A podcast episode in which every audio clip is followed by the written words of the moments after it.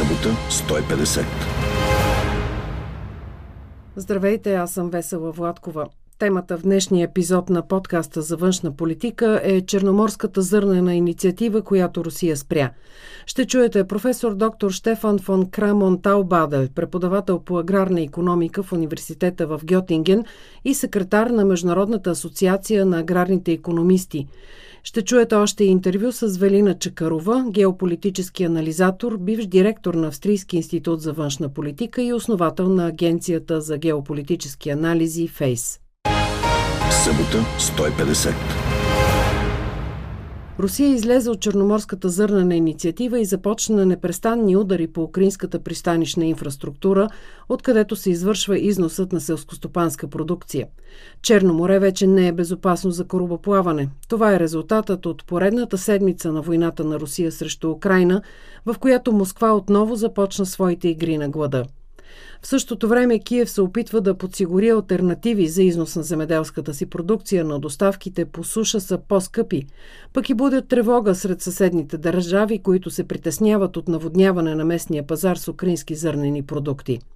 В глобален мащаб цените на селскостопанските култури отново започнаха да се покачват, след като така необходимото на света украинско зърно може да остане в складовете или да бъде унищожено при руски ракетен обстрел – каква е економическата цена от прекратяването на зърнената инициатива в Черно море? С този въпрос започва интервюто на Марта Младенова с професор доктор Штефан фон Крамон Таубадел, преподавател по аграрна економика. Според него, за да оценим последиците от прекратяването на инициативата, трябва да се направи оценка на ефективността й. The Black Sea Grain Initiative Черноморската зърнена инициатива изигра много важна роля, защото позволи на Украина да изнася селскостопанската си продукция. Има два аспекта. Единият е обемът на износа, който се увеличи и това беше добре за световните пазари. Вторият е цената, защото износът по море е много по-ефтин от сухопътния. В крайна сметка, ако повече зърно се изнася с кораби, украинските фермери имат по-големи приходи те трябва да плащат по-низки транспортни такси, което е много важно за тях. До сега Русия винаги изчакваше последния момент, за да продължи участието си в зърнената инициатива. Разбира се, този път отказа, но ми се струва, че заради натрупания опит и Украина и останалата част от света вече трябва да са обмислили план Б. Струва ми се, че светът или поне част от хората може би се изненадах. Откакто беше договорена през юли миналата година, срокът на действие на зърнената инициатива беше удължаван три пъти. През октомври, след това през март и през май. И се очакваше ново удължаване. Този път обаче имаше много лоши сигнали. Знаете, че част от сделката беше всички кораби, плаващи в Черно море, да бъдат инспектирани. От средата на юни руските инспектори не работеха ефективно и по установения коридор преминаха само няколко кораба. Практически през последните няколко седмици сделката вече беше мъртва и пазарите предвиждаха, че този път ще е много по-трудно. Другата разлика с досегашните удължавания е, че сега срокът изтече малко преди началото на жътвата. На Украина е крайно необходимо да си продаде реколтата. Когато отказва удължаване на сделката, Путин може да окаже огромен натиск върху Киев и върху световната общност. Той се възползва с лека ръка от тази ситуация. Доколко е реалистично използването на румънските и българските черноморски пристанища за износ на украинска продукция? Със сигурност това е един от вариантите и украинската страна работи много усърдно по него. Не съм експерт по логистика и не мога да преценя какви са възможностите за транспортиране на украинска продукция с камиони и влакове до тези пристанища и след това да бъде товарена на кораби. През последната година обемите през румънското пристанище Констанца значително се увеличих. Не мога да оценя обаче какъв е потенциалът да се повиши износът по този начин. USDA is predicting that Ukraine Министерството на земеделието на Съединените щати прогнозира, че тази година Украина ще бъде принудена да се лиши от износ на около 32 милиона тона зърно. Това е огромно количество. Без Черноморския път ще е много сериозен проблем да бъде изнесена цялата продукция, с която страната разполага. Говори се, че Украина може въпреки всичко да продължи да изнася през Черно море, но това е много рисковано, защото Русия заплаши, че ще смята всяко движение на кораби за заплаха. Не съм сигурен, освен това, дали ще могат да решат този проблем от гледна точка на застраховането и на реално съществуващата опасност. Ако това не стане, остава износът по европейските сухопътни маршрути, следователно през държави като Полша, България и Румъния.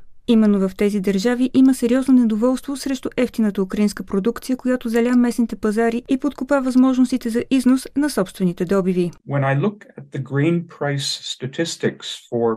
Когато погледна към ценовата статистика за зърнените култури за Полша, България и Румъния, виждам, че има поевтиняване в сравнение с миналото лято което е еквивалентно на поевтиняването на тези култури на световните пазари.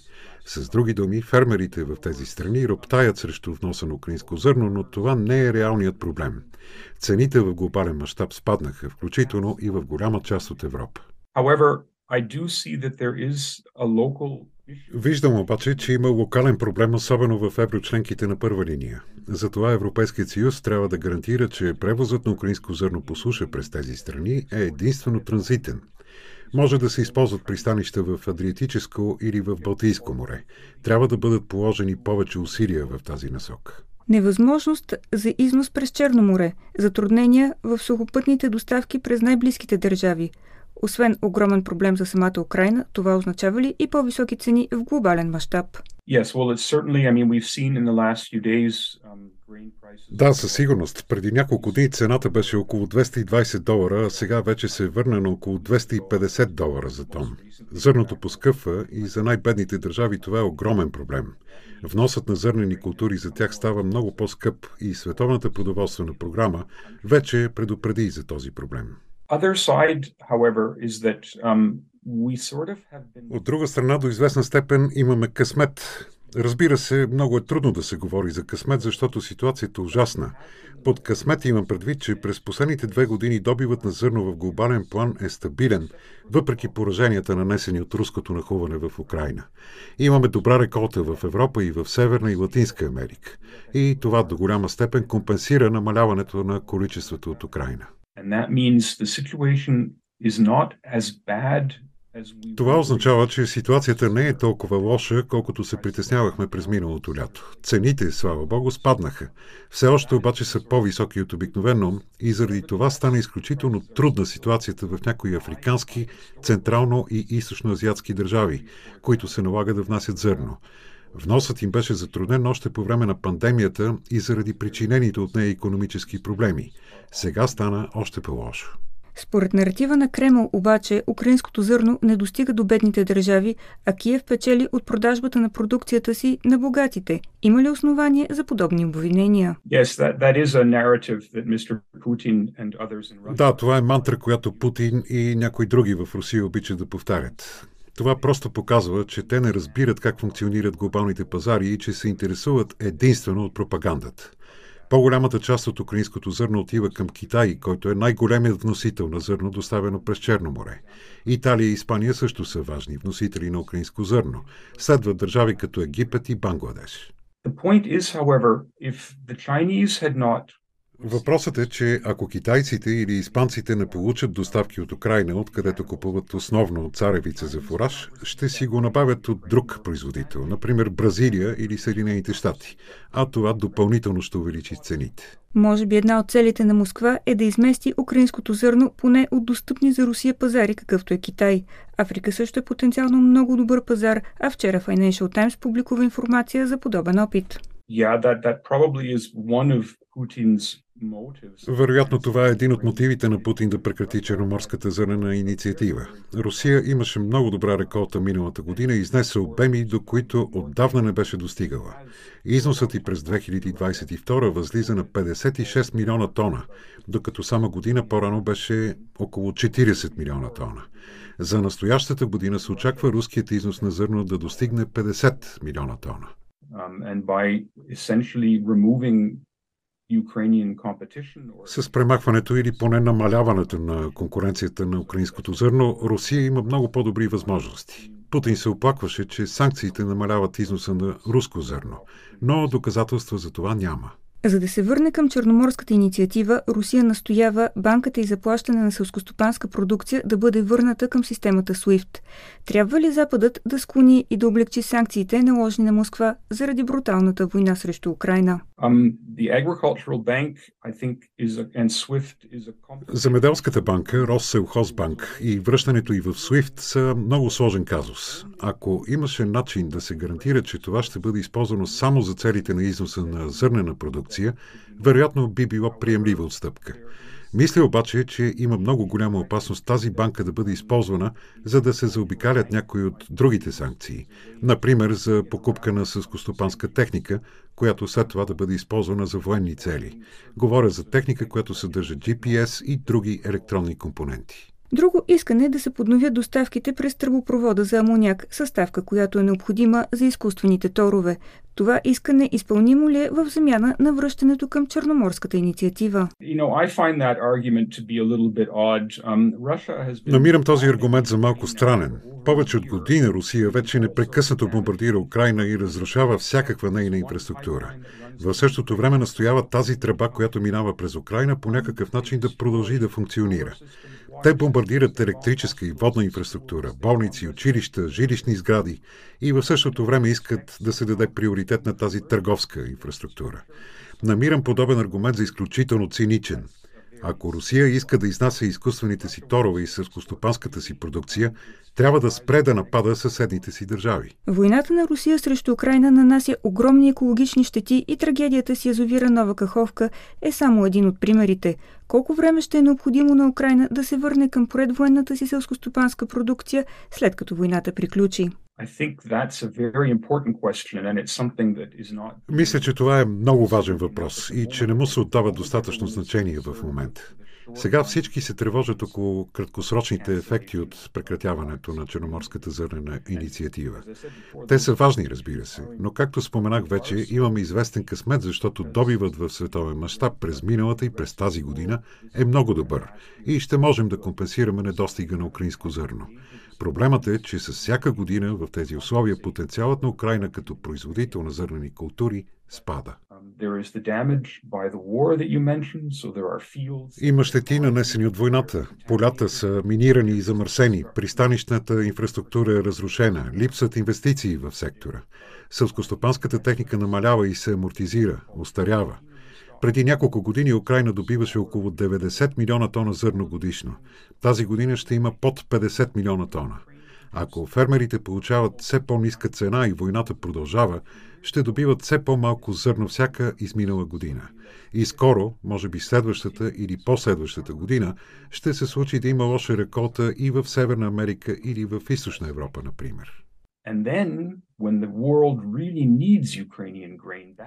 Именно тогава, когато светът отчаяно ще се нуждае от украинското зърно, Украина няма да бъде в състояние да го осигури. Не се тревожа за ситуацията тази година. Много повече се притеснявам за близкото бъдеще. До сега исторически земеделският сектор винаги се е възстановявал сравнително бързо след мащабна война. Можем ли да бъдем оптимисти и за Украина? Колкото по-дълго продължава войната, толкова по-дълго ще е възстановяването след това. Ще отнеме години. Не мога да кажа дали ще са 4, 5, 3 или пък 7, но със сигурност ще отнеме време, за да може Украина да се възстанови. Но съм оптимист, защото фермерите винаги са успявали да се справят, стига околната среда да го позволява. Те са умни и работливи хора.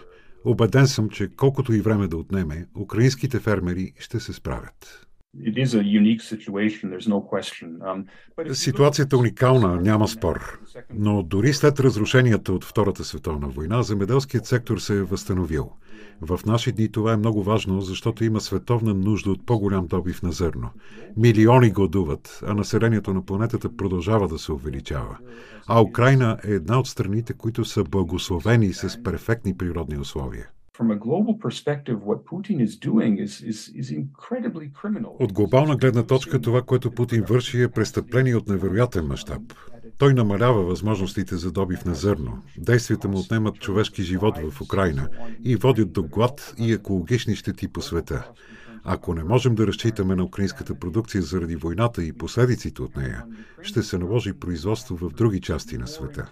Това ще изисква повече изкуствени торове и не е устойчиво във времето. Коментира пред Марта Младенова професор доктор Штефан фон Крамон Таубаде.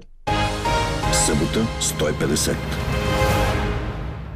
Руският обстрел на пристанището в Одеса е варварство. Изгоряха 60 000 тона зърно. Русия ще бъде отговорна за голямата глобална криза с доставките на храни.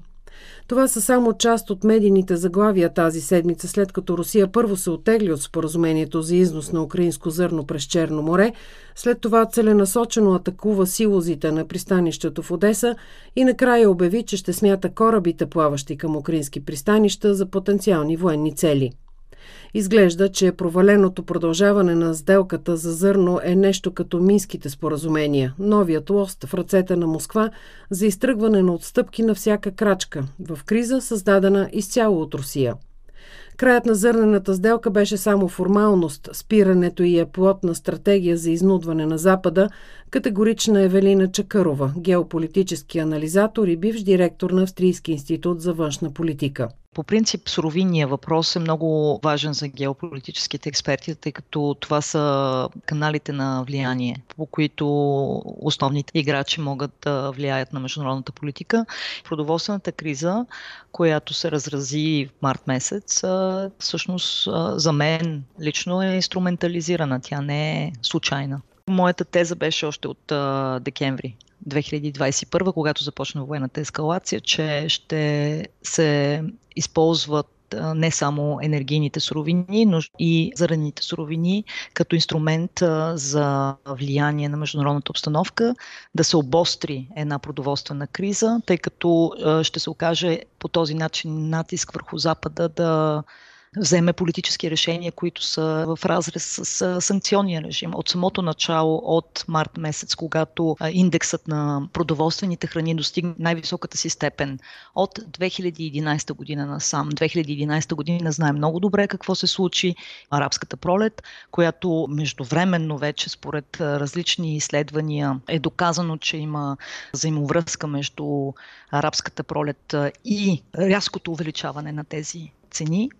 По същата схема, 2022 година наблюдавахме една манипулирана продоволствена криза поради много важната роля, която Украина и Русия играят за доставките на тези суровини, особено в глобалния юг. Добре, в такъв случай сега се повтаря същия сценарий, т.е. изтеглянето на Русия от а, зърнената сделка а, не се дължи на аргументите, които Москва представя, че не се изпълняват нейните условия за износ на руско зърно и на торове, така ли? В случая руските искания са свързани де-факто с нарушаване на санкционния режим, тъй като Русия изисква от Запада включването на руски банки в SWIFT системата под претекст, че тези руски банки са необходими за заплащанията на тези руски суровини, зърнени суровини с а, трети страни. Нека да напомним на нашите слушатели, че Русия може да доставя такива суровини на, всеки, на всяка страна. Но в случая Русия, ако си спомним, е, използва подобна схема и в сферата на енергетиката. Газпромбанк, е такова изключение от санкционния режим, като банка, която и беше позволено да получава разплащания в чуждестранна валута. Знаем в случая, че на Русия е необходима такава чуждестранна валута, за да стимулира руската економика тъй като повечето от тези транзакции се осъществяват с международна валута, която в момента липсва на Русия.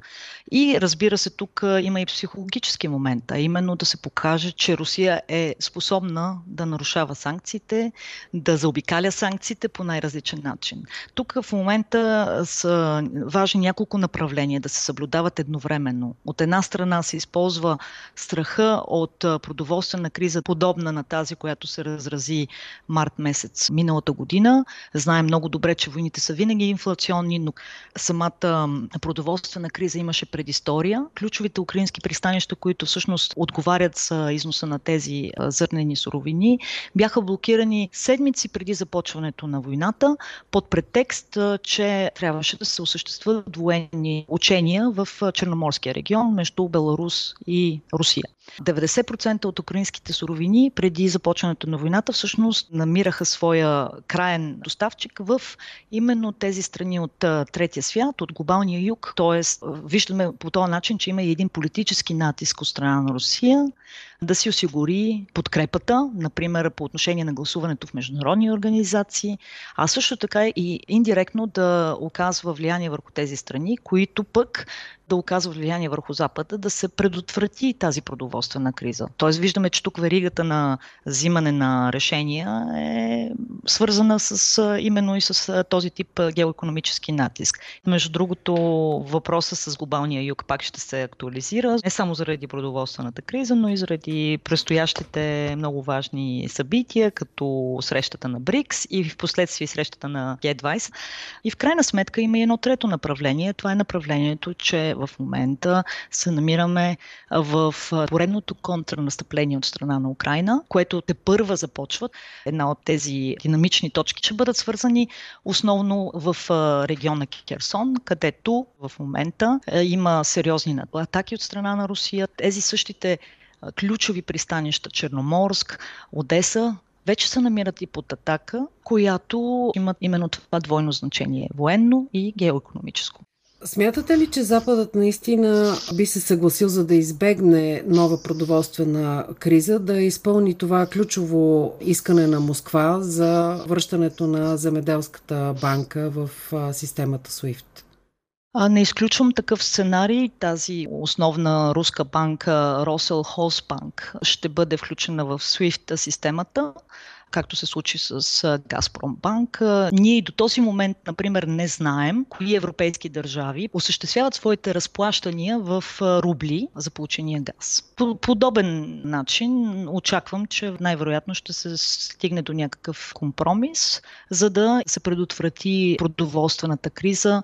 Цените на суровините, на зърнените суровини вече се увеличават. Дори не се намираме още в ситуацията, на която накратко скицирах през март миналата миналата година. Предполагам, че Западът най-вероятно ще склони, тъй като тук имаме и ситуация, в която НАТО ще избегне всякакъв сценарий, в който да допусне въвличането му в някакъв, какъвто и да е конфликт с Русия. Тоест, предложението на Украина да се стигне до превозването на украински зелени суровини под защитата на НАТО, според мен е нереалистично. И от тук на сет не виждаме, че се намираме в задънена улица, тъй като моделът, който Русия използва, до такава степен неефикасен, т.е. използва метода на ескалация, за да се стигне до някакъв вид компромис, който да отговаря на нейните интереси.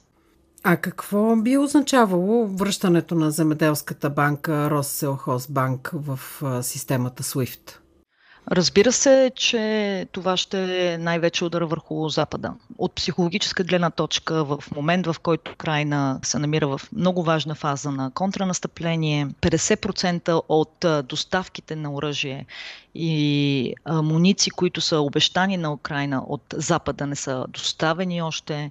Украина в момента очаква и нови доставки, като например F-16. Тоест, всяко едно забавяне в момента всъщност е в полза и в интерес на Русия. Не изключвам, например, и такъв компромис, който отново е в полза на, на руските интереси, да се включи една от руските банки, които оперира с африканските държави, а, може би в рамките на ООН, но в крайна сметка изводът е такъв, че Русия намира вратички, които да използва, за да наруши санкционния режим.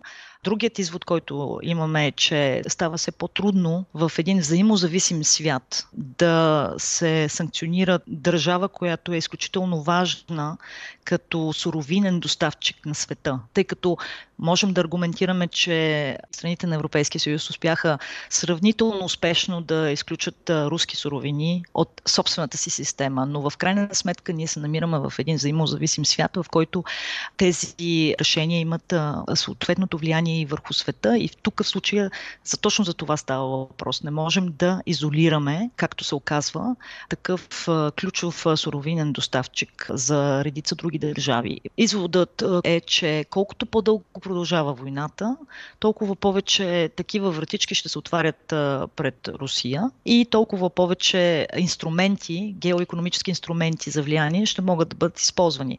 Ние можем да аргументираме, че и санкционният режим е геоекономически инструмент за натиск. Виждаме, че в случая най-бързият път щеше да бъде едно ефективно подпомагане на Украина, ефективно от гледна точка на това, което се обещава да бъде доставено, за да може Украина съответно и да постигне съответните военни успехи в контранастъпленията. Всяко забавяне и всяко удължаване на войната е, не е само, че не е в полза на Украина, но не е в полза на Запада. А как виждате ролята на Турция? От посредничеството преди година при сключването на сделката до днес, след приизбирането на Ердоган и след склоняването му да отстъпи за членството на Швеция в НАТО? Знаем много добре, че Турция играе ключова геополитическа и геоекономическа роля в Черноморския регион. Русия на няколко пъти вече се опитваше да повиши степента на ескалация по дипломатически път. Последния такъв случай се стигна до блъв, тъй като турският президент продължи превоза на такива зърнени стоки. Тук, разбира се, основно става въпрос за безопасното преминаване през Черно море и съответно, последната такава ситуация, Ердоган не се съобрази с руското решение, поради тази причина се стигна до така наречения блъв.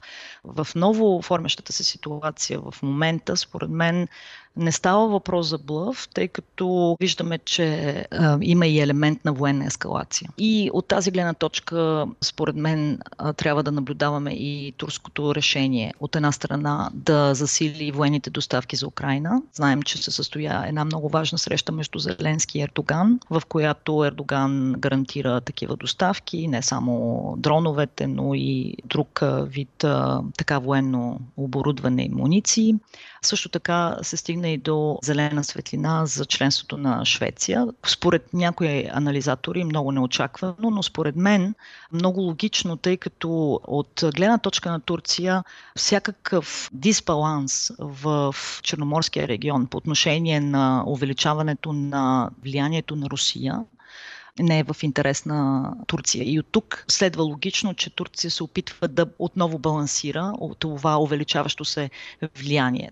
От тук насетне трябва да очакваме стъпки, които да намалят това увеличаващо се руско влияние в Черноморския регион, вероятно по вектора на засилване на източния фланг, подпомагане на другите черноморски страни, членки на НАТО, България и Румъния, увеличаване на помощта, която се оказва на Украина, за да може да се стигне до нов баланс на силите. Тоест Турция няма да позволи ако Русия не само засили влиянието си, например, чрез оказване на политически и геополитически натиск за признаването на контролираните от Русия украински територии, да не говорим и за Крим, но и сега чрез създаването на тази продоволствена криза, която отново засилва руското геополитическо влияние не само в региона, но и в Африка. Нека да не забравяме, че Турция също много активна в Африка, има все по-засилено присъствие и военно, и економическо. Тоест, отново ще наблюдаваме, така да се каже, един много-много фин акт на балансиране между тези сили.